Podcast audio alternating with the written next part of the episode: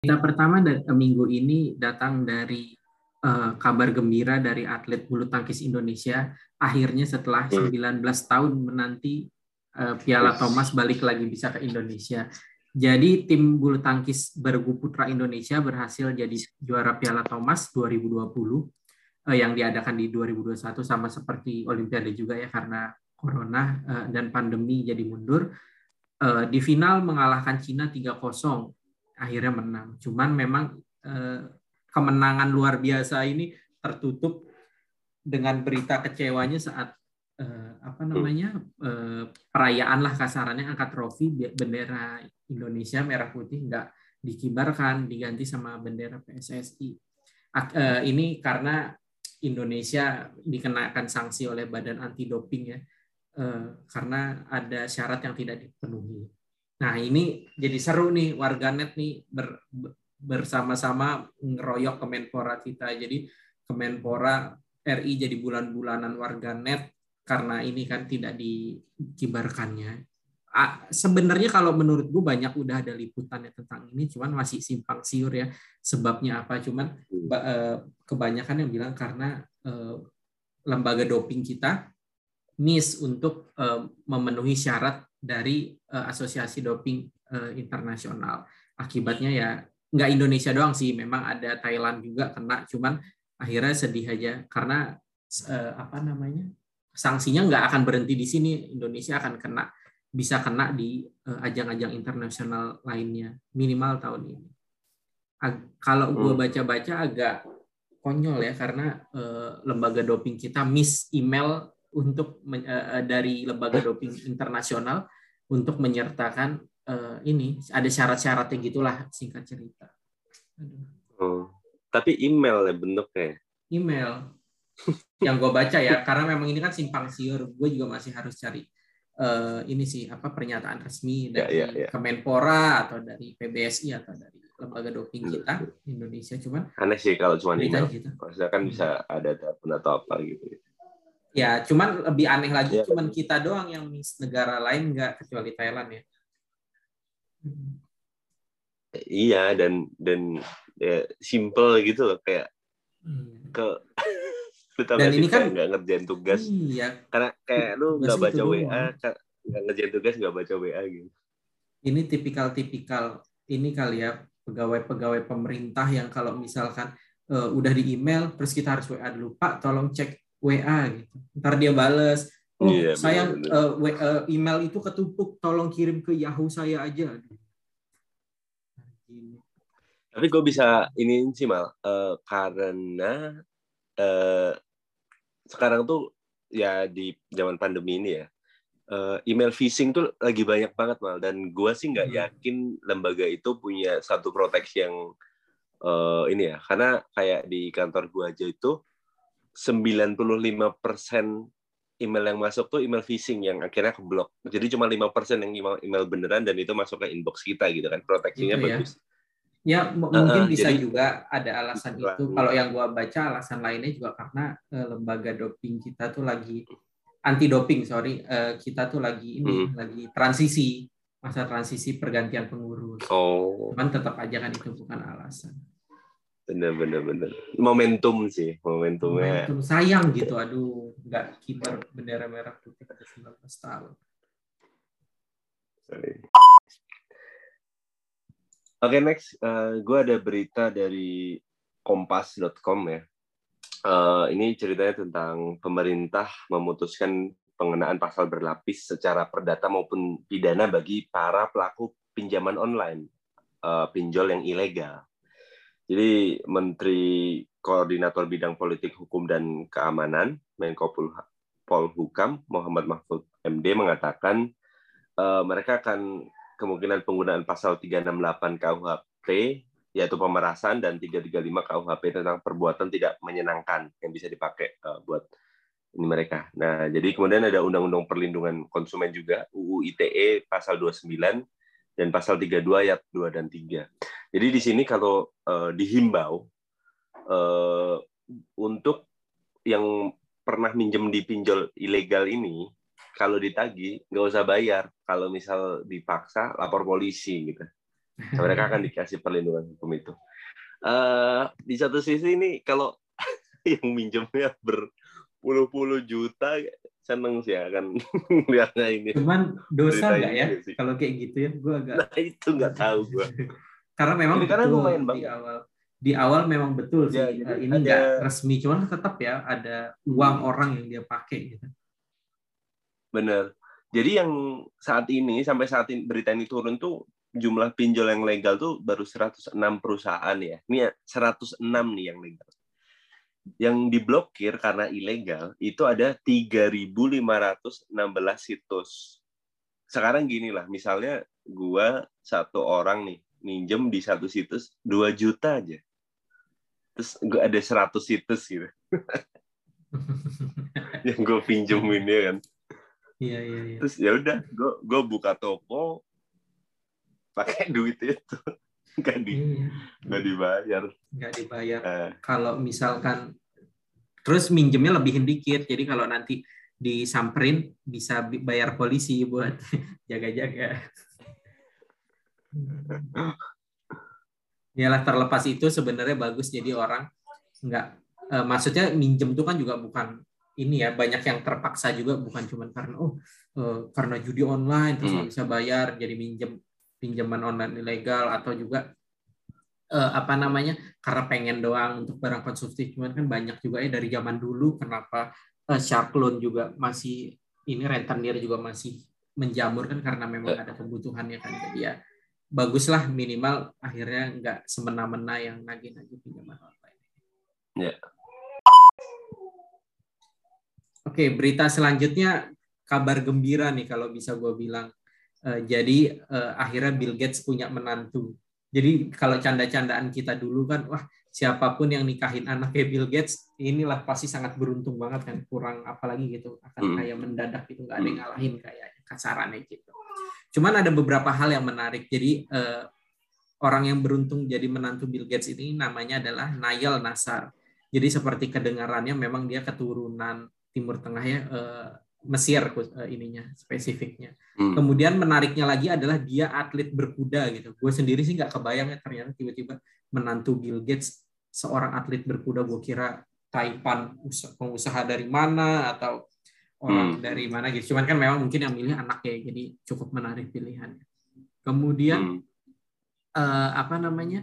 Uh, ada artikel dari CNBC Indonesia uh, judulnya menarik sih kayak segini harta Nail Nasar menantu Muslim Bill Gates menurut gue nggak ngaruh lah mau hartanya dia berapa walaupun terdengar besar ya kayak misalkan di dirupiahin tuh setara 1,4 triliun cuman aduh nggak ada apa-apanya dibanding mertuanya kemudian yang menarik lagi ternyata eh, pernikahannya dilangsungkan secara uh, Islam uh, walaupun hmm, tidak tahu ya Muslim. Ya. gimana karena dia Muslim walaupun nggak tahu ya detailnya gimana karena itu di acara uh, di apa namanya diadakan tertutup uh, kemudian nggak tahu prosesi detailnya gimana cuman ada berita di ini secara muslim diadakan juga hari Jumat ya kan sesuai sunnah hmm. Seperti itu. Nah pertanyaan selanjutnya biasa kan netizen apa ternyata si anaknya Bill Gates ini jadi mualaf atau enggak? Cuman akhirnya ya nggak tahu lah ya karena mungkin beda di sini. Di sana urusan agama lebih private orang nggak segitunya ya. Jadi gue nggak yakin kita bisa dapat beritanya ya itu sensitif private data sih ini ya. Tapi kalau uh, ya bukan gak mungkin sih jadi muslim. Soalnya kan di secara akad uh, Islam kan? Maksudnya betul, betul. dipakai akad ijab kabul gitu kan? Iya um, kan beritanya gitu bukan bukan nggak mungkin sih. Terus kayak orang kayaknya orang sana gue nggak tahu sih background dia tapi kayak lebih responsif gitu nggak sih dengan hal-hal kayak gitu? Iya iya bisa kayak ya udahlah gitu. iya nggak terlalu ngurus lah kasarannya ya jadi nggak nggak ini uh, nggak terlalu seperti di sini lah kayak jelas start dicari semua, sampai ke KUA gitu uh, di sana ada KUA-nya iya. Jadi semoga kita semua dapat hidayah lah termasuk Bill Gates. Tapi gue nggak kebayang sih kalau misal Bill Gates masuk Islam itu ke pahala yang ke unlock tuh berapa coba? Lo bayangin berapa juta sumur dan toilet yang di Afrika, terus berapa jumlah buku dan tesis mahasiswa yang dibantu dengan Microsoft Word-nya. Ah, parah. Ya nggak nggak tertinggal lah. Sampai selama masih kepake itu Microsoft-nya walaupun niatan eh, apa namanya niatan komersil, cuman kan jariahnya masih ngalir kali ya. Jadi ya. Ya ya ya benar benar. Hidayah ini banget, mantap banget. Oke, okay, uh, berita selanjutnya ini ada dari uh, Big Alpha ID ya di Twitter, yaitu di tanggal 20 Oktober kemarin, Bitcoin menyentuh harga tertinggi sepanjang masa all time high dengan melewati 65.000 USD per uh, satu Bitcoin. 65.000 itu berarti sekitar ya, 45 650 juta sampai 800 jutaan lah ya. Iya. Per satu Bitcoin. Nah, ini sebagai gambaran aja ya. Jadi uh, di tahun di awal tahun ini sempat naik juga. Tapi di awal tahun ini itu uh, sempat mencapai hampir 60 uh, eh, udah mencapai 60 ribu sih, 60 ribu sekian lah. Tapi belum pernah tuh 65 ribu. Nah, uh, gambaran aja di tahun let's say di tahun 2017 deh 2016 2017 itu masih 145 USD per Bitcoin per satu. Jadi itu kenaikannya itu berapa persen tuh gue, gue sampai nggak bisa ngitung sih. Tapi kayak banyak banget lah di di chartnya ini aja tuh kayak yang 2014 sampai 2018 tuh kecil gitu. Terus 2020 2021 itu tinggi gitu. banget. Gitu. unik ya Bitcoin itu ya. Berkali-kali orang bilang kayak ah ini uh, hype doang nih naik. Terus akhirnya turun hmm. lagi kan terus orang sampai ada hmm, bangkrut tapi akhirnya nggak berhenti berhenti mecahin rekor gitu tiap tahun. Gue juga pribadi agak kaget sih. Dan dan kalau lu lihat trennya emang tren positif sih. Maksudnya ya naik turun masih ada semua saham naik turun ya. Tapi trennya tuh tren naik gitu. Hmm. jadi uh, orang yang bilang kayak ah nih hype doang gitu. Mungkin itu dia ngomong let's say di tahun 2016 lah ya. Karena kenaikan mendadak pertama tuh di tahun 2018 sih. 2018 tuh naik jebret gitu mungkin yang ah hype doang hype doang nih turun wah seneng dia terus di tahun 2019 akhir naik lagi tuh ah hype doang nih gitu turun seneng dia tapi pas udah naik ketiga tuh pasti dia mikirin dia memikirkan ini pemikiran dia sendiri sih pasti ini beneran hype doang gak ya? iya. Ntar gue masuk gak ya takutnya gue Jangan-jangan ya. gue jadi bystander doang. Sementara temen gue udah buka showroom mobil. Oh ya, apa? FYI ya, temen gue ada yang buka showroom mobil dari Bitcoin dan itu kejadian di tahun 2017, 2018 lah, 2017an gitu. Dan itu ketika dia belinya masih low karena dia dulu mining, sampai di 2018 kan udah sampai 20 ribu ya sempat hmm. USD. Nah itu dia sampai ngecairin itu semua dan uh, buka showroom mobil gitu. Uh, saat itu mungkin dia gue sih menebak aja gitu tapi kayak dia pasti mikir wah ini keputusan baik gitu. pas hmm. sekarang dia lihat 65 ribu nyesel gak ya? Coba gue simpen. Bisa nggak showroom mobil doang bisa bikin tower dia. Gedung deh segedung deh iya bisnis tower telekomunikasi ya. Gue yang awam kadang kan mikir kan kayak oh kalau ini nggak hype doang naiknya kenapa ya? Kalau gue awam sih mikir mungkin gini ya kan memang yang ngegerakin kebanyakan di Amerika dan di Eropa lah mungkin di Asia hmm. ambil hmm. peran tapi ya mungkin di Cina yang besar kalau mungkin Indonesia nggak sebesar itu ya. gue mikir karena kayaknya gini deh kan mereka isu utamanya atau fungsi utamanya kan untuk jadi alat tukar utama kan ngegantiin uang yang banyak kekurangannya. Terus eh, orang-orang mulai mungkin udah mikir kayak oh jangan-jangan uh, gue harus masuk sekarang nih soalnya kalau nanti udah uh, akhirnya mayoritas orang sepakat pakai at least mungkin Bitcoin atau cryptocurrency yang lainnya, oh gue udah telat. Akhirnya duit gue kalau misalkan dolar gue gue tukar malah dapetnya jadi lebih dikit. Akhirnya mungkin lebih banyak orang pakai ke situ ya. Belum lagi Amerika tahun ini wah nyetak uangnya gila-gilaan. Uh, ini perlu diverifikasi soalnya gue dapat uh, apa namanya informasinya juga kan dari TikTok ya. Uh, nggak tahu verified apa enggak cuman orang ini bilang gini jadi uh, semua uang yang beredar 20 tahun belakangan di Amerika 80 persennya dicetak tahun ini gitu Jadi segitu parahnya uh, tidak kredibelnya gitu uangnya sampai uh, separah itulah gitu. Maksudnya makin banyak uang lo dicetakkan yeah, inflasinya yeah, yeah. makin kencang. Jadi mungkin orang akhirnya mikir kayak oh, mungkin udah saatnya nih gue masuk at least buat jaga-jaga kayak sedikit bagian duit gue gue masukin cryptocurrency takutnya kalau emang ternyata tiba-tiba lebih cepat dari yang dibayangkan kan perpindahan hmm. Apa namanya alat transaksi ini wah udah bisa rugi kalau kita belum masuk sekarang. Hmm.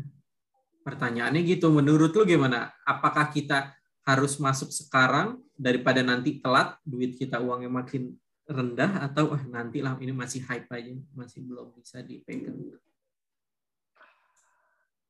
Gue pribadi ini sih ini gue pribadi gue tahu bitcoin udah lama banget ya 2000 ya 16 lah 16 15 mungkin. Tapi gue gue suka uh, blockchainnya tapi nggak suka cryptocurrency-nya gitu. Karena menurut gue blockchain bisa digunakan lebih luas dari cryptocurrency gitu. Jadi gue sampai sekarang enggak sih enggak enggak masuk ke sana. Cuman gue sangat melihat banget si uh, blockchain ini akan jadi something gitu. Jadi gue lebih believe ke si blockchain sistemnya daripada kriptonya gitu. Hmm. Akan jadi ya, blockchain kan sebesar internet jadi, gitu ya. Yang paling baru kan NFT kayak gitu gitulah yang betul, betul. Uh, uh, ini ini lain gitu aplikasi lain gitu daripada uh, dari sisi keamanan juga bisa kan gitu sih jadi gue gue kalau dipikir dan terus gue rasa uh, um, gue nggak tahu sih kalau di Bank Indonesia nanti udah ada pembicaraan ini atau belum, tapi pasti mereka akan membuat sesuatu hal peraturan dan lain-lain untuk uh, menjaga ini sih, karena di kita juga udah ini kan kalau rupiah yang jadi alat tukar kan emang rupiah gitu kan. Sampai saat ini kan sampai saat ini lah mm-hmm. itu kan emang masih rupiah gitu. Mata uangnya gitu kan. Jadi pasti kan itu dilindungi gitu. Hmm. Bah bahkan kalau Amerika pun lu tau nggak sih secret service-nya Amerika itu Iya. yang orang secret service tahu kan iya tahu ya pernah dengar lah lu lu bisa googling atau lu bisa di wiki ya mereka kan kalau kita awam kan taunya oh mereka ngejaga uh, keluarga presiden wakil presiden hmm. gitu gitulah kalau di kita Ajudan kan pas pampresnya gitu ya yeah. hah iya pas pampres, pampres kan tapi lu lu lu googling deh atau wikinya deh. Hmm. Historically dan apa kayak tugas mereka itu mereka diciptakan tuh buat ngejaga dolar bukan presiden. Hmm. Jadi tugas pertama mereka tuh menjaga dolar gitu. Jadi kayak kayak kayak anekdotnya tuh misal ada dolar uh, apa ada ada teroris yang mau ngancem uh, dolar gitu akan nyetak uang palsu lah apalah hmm. apalah gitu sama ada presiden mau dibunuh lu selamatin dolarnya. Prioritasnya. Pertama lu selamatin dolarnya gitu. Presidennya bisa diganti dan ada sistemnya gitu. Tapi kalau dolarnya tuh harus lu jaga ini kayak gitulah. Hmm. jadi I think ya gitu sih. Nah, mungkin masih akan lama ya. Atau atau pasti ada in, intrusif lah dari dari government. Cuman at least ya mungkin uh, akan at least di Indonesia lah gue bisa lihat mungkin akan jadi mainstream kalau pemerintah udah ngeluarin uh, peraturan khusus lah tentang itu. Cuman kayaknya udah mulai ke arah sana sih kayak sekarang udah ada startup yang benar-benar bukan kecil gitu bukan cuman sebagai agen transaksi tapi benar-benar uh, startup yang lumayan gede untuk orang bisa uh, transaksi cryptocurrency gitu. Ya, ya mungkin udah mulai arah memasuki berita utama kita nih di episode kali ini. Jadi yuk, yuk. semua pasti udah denger ya uh, series Korea Squid Game ini udah wah viral banget dan biasanya jadi trik tuh marketing istilahnya mungkin riding the wave ya untuk uh, mendok apa namanya ngikutin si viralnya itu. Tapi biasa eh, awal-awal masih keren gitu kan ngikutin uh, apa namanya uh, versinya brand masing-masing. Tapi biasanya gitu setelah udah agak lamaan mulai itu kita boring terus muncul uh, yang norak-norak gitu. Mulailah kayak uh, eh, gue lihat ada yeah, FTV yeah. versi jadi uh, Squid Game versi Indonesia-nya lah dibuat FTV-nya namanya Dolanan Games kalau nggak salah. Dan ada beberapa lain lah cuman aduh yang gua nggak habis pikir yang paling norak itu adalah ternyata datang dari pemerintah. Jadi aduh ada tes CPNS Kemenkumham di Jatim diawasi dengan uh, oleh soldier kayak pink soldier ala Speed Games gitu yang udah nonton pasti tahu aduh itu gua ngeliat kayak aduh ini norak banget uh, tujuannya apa. Jadi detailnya gini jadi ada seleksi kompetensi data, dasar CPNS diadakan di Surabaya untuk formasi penjaga, tahanan, dan pemeriksa keimigrasian Kanwil Kemenkumham Jawa Timur. Petugas kan petugas petugas Kanwil Kemenkumham Jatim yang mengawasi uh, tes tersebut sampai dandan ala uh, tentara-tentara Squid Games yang pakai uh, apa namanya baju pink terus dengan helm yang ada kotak atau segitiga atau bulatnya gitu. Duh, gue nggak nyangka kok bisa ya separah ini. Penasaran kan pasti kita uh, tujuannya apa? Kalau berdasarkan wawancara sih, uh, uh, gue mengutip kayak gini. Jadi saat ditanya kenapa begitu, uh, dijawab begini: kami ingin membuat peserta lebih rileks dan bahagia. Ini yang ngomong siapa nih? Yang ngomong namanya Pak Krismono. Pak Krismono itu adalah kepala Kanwil Kemenkumham Jatim. Jatim. Oh, kepalanya ya? Kepalanya. Jadi dia uh, tahu dan dia setuju dengan ide tersebut. Aduh, kita bertahun-tahun berharap pemerintah kita inovatif gitu ngedengerin ide baru cuman begitu mau nyoba sesuatu yang baru tapi kok jadinya gini aduh tapi harus gue akuin ini sih gue lihat fotonya ya uh, ini cukup oke okay sih uh, cosplaynya dibanding si bukan, dolanan game itu. Artinya bukan kostum artinya abal si, ya. Bukan kostum abal, topengnya juga bagus. Uh, apa uh, dia megang senjata senjatanya juga bagus sih kayak airsoft gun gitu kali ya. Uh, walaupun di Twitter juga ada yang komen nih, wah salah nih kan yang kotak nggak megang senjata. Jadi netizen biasalah, mereka tuh udah bisa mengidentify kalau yang kotak kan itu ada tiga ya kotak bulat sama segitiga tuh pangkatnya gimana uh, itu pakai uang gua pajak gua buat beli kostum bagus itu yang tujuannya tidak jelas gimana gua, dia gue mikir dua hal sih. gue pikir dua hal. Yang pertama adalah uh, reaksi si si si apa pesertanya tuh gimana gitu. Kan itu kan uh, jadi mereka tuh suruh nunggu di luar gitu. Terus ada kayak sesi apalah ya ya pembukaan gitu. Terus ada musik baru keluar lima orang ini gitu. uh, itu kalau yang bagi mereka yang tahu Squid Game sih masih wah seru-seru. Tuh ada yang foto apa ada videonya tuh ada yang kamera kamerain foto-foto gitu-gitu cuma ya gue yang nggak nonton gitu ini kan di Jawa Timur ya mereka pasti begini tuh ya opo kira ya opo kira mereka ngebayangin nanti mereka akan pakai kostum itu kalau nanti diterima ya. Aduh. Kan, kan dari 100% orang yang tes kan nggak semuanya nonton Squid Game lah, ya iya nggak sih? Kan Betul, ini kan buat umum ya. CPN. Mereka kan mereka kan ini apa sih gitu. Kan nggak semua orang juga oh, langganan Netflix kan. Wajar aja. Apalagi orang Jawa Timur tuh kan celentukan-celentukannya kadang suka kocak. Ya. Di Surabaya lagi. Kebayang sih. Jadi ada uh, uh, reporter CNN juga kayaknya berpikir sama kayak lo. Jadi ada salah satu artikel CNN bilang gini. Jadi sementara jadi mereka mewawancara salah satu peserta seleksi uh, tes CPNS hmm. itu namanya Mbak Aini Solihah boleh nggak ya disebut? Boleh lah dia udah masuk artikel. Jadi yeah, dia mengaku senang dia udah dengan nyebut juga di, udah nyebut ya. Dia mengaku senang dengan gimmick panitia yang berakting menirukan serial Squid Games. Jadi kalau dikutip oh. gini seru banget bikin senang. Karena saya kebetulan juga suka serialnya. Tapi gue dalam hati kalau orang lu, lu lagi tes di perusahaan, masa lu bilang kayak, cok norak banget ini kayak gini, kamu kan nggak mungkin lah gitu. Jadi gue juga nggak yeah, yeah. nggak yakin Mbak Aini ini uh, perasaannya jujur kayak gitu. Karena kalau kita lihat di Twitter lebih banyak komen negatif ya daripada komen positif ya menanggapi apalagi ini ide kayak eh, apa dari dari ketuanya nah terus penasaran gue kedua si berlangsungnya rapat ini tuh gimana gitu? Sampai apa bisa decision makingnya tuh kayak gitu. Kan pasti mereka ngejelasin ya ada pakai slide lah ada mungkin foto-foto Squid Game tuh apa bagi bapak-bapak yang nggak ngerti ini gitu kan. Wah bagus nih bagus nih. Gitu ngerti gak sih kayak? Iya jadi pertama gimana, kan di, gimana, Pak? disampaikan Gitu kan. dulu ya kan disam- disampaikan. iya, Pak menurun Pak ternyata pen- jumlah pendaftarnya nih gimana ya caranya?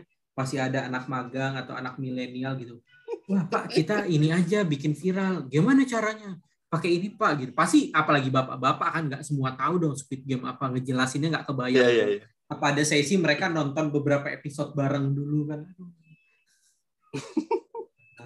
Terus nanya ke biasanya kan gitu kan meeting Ya. apa meeting pemerintah.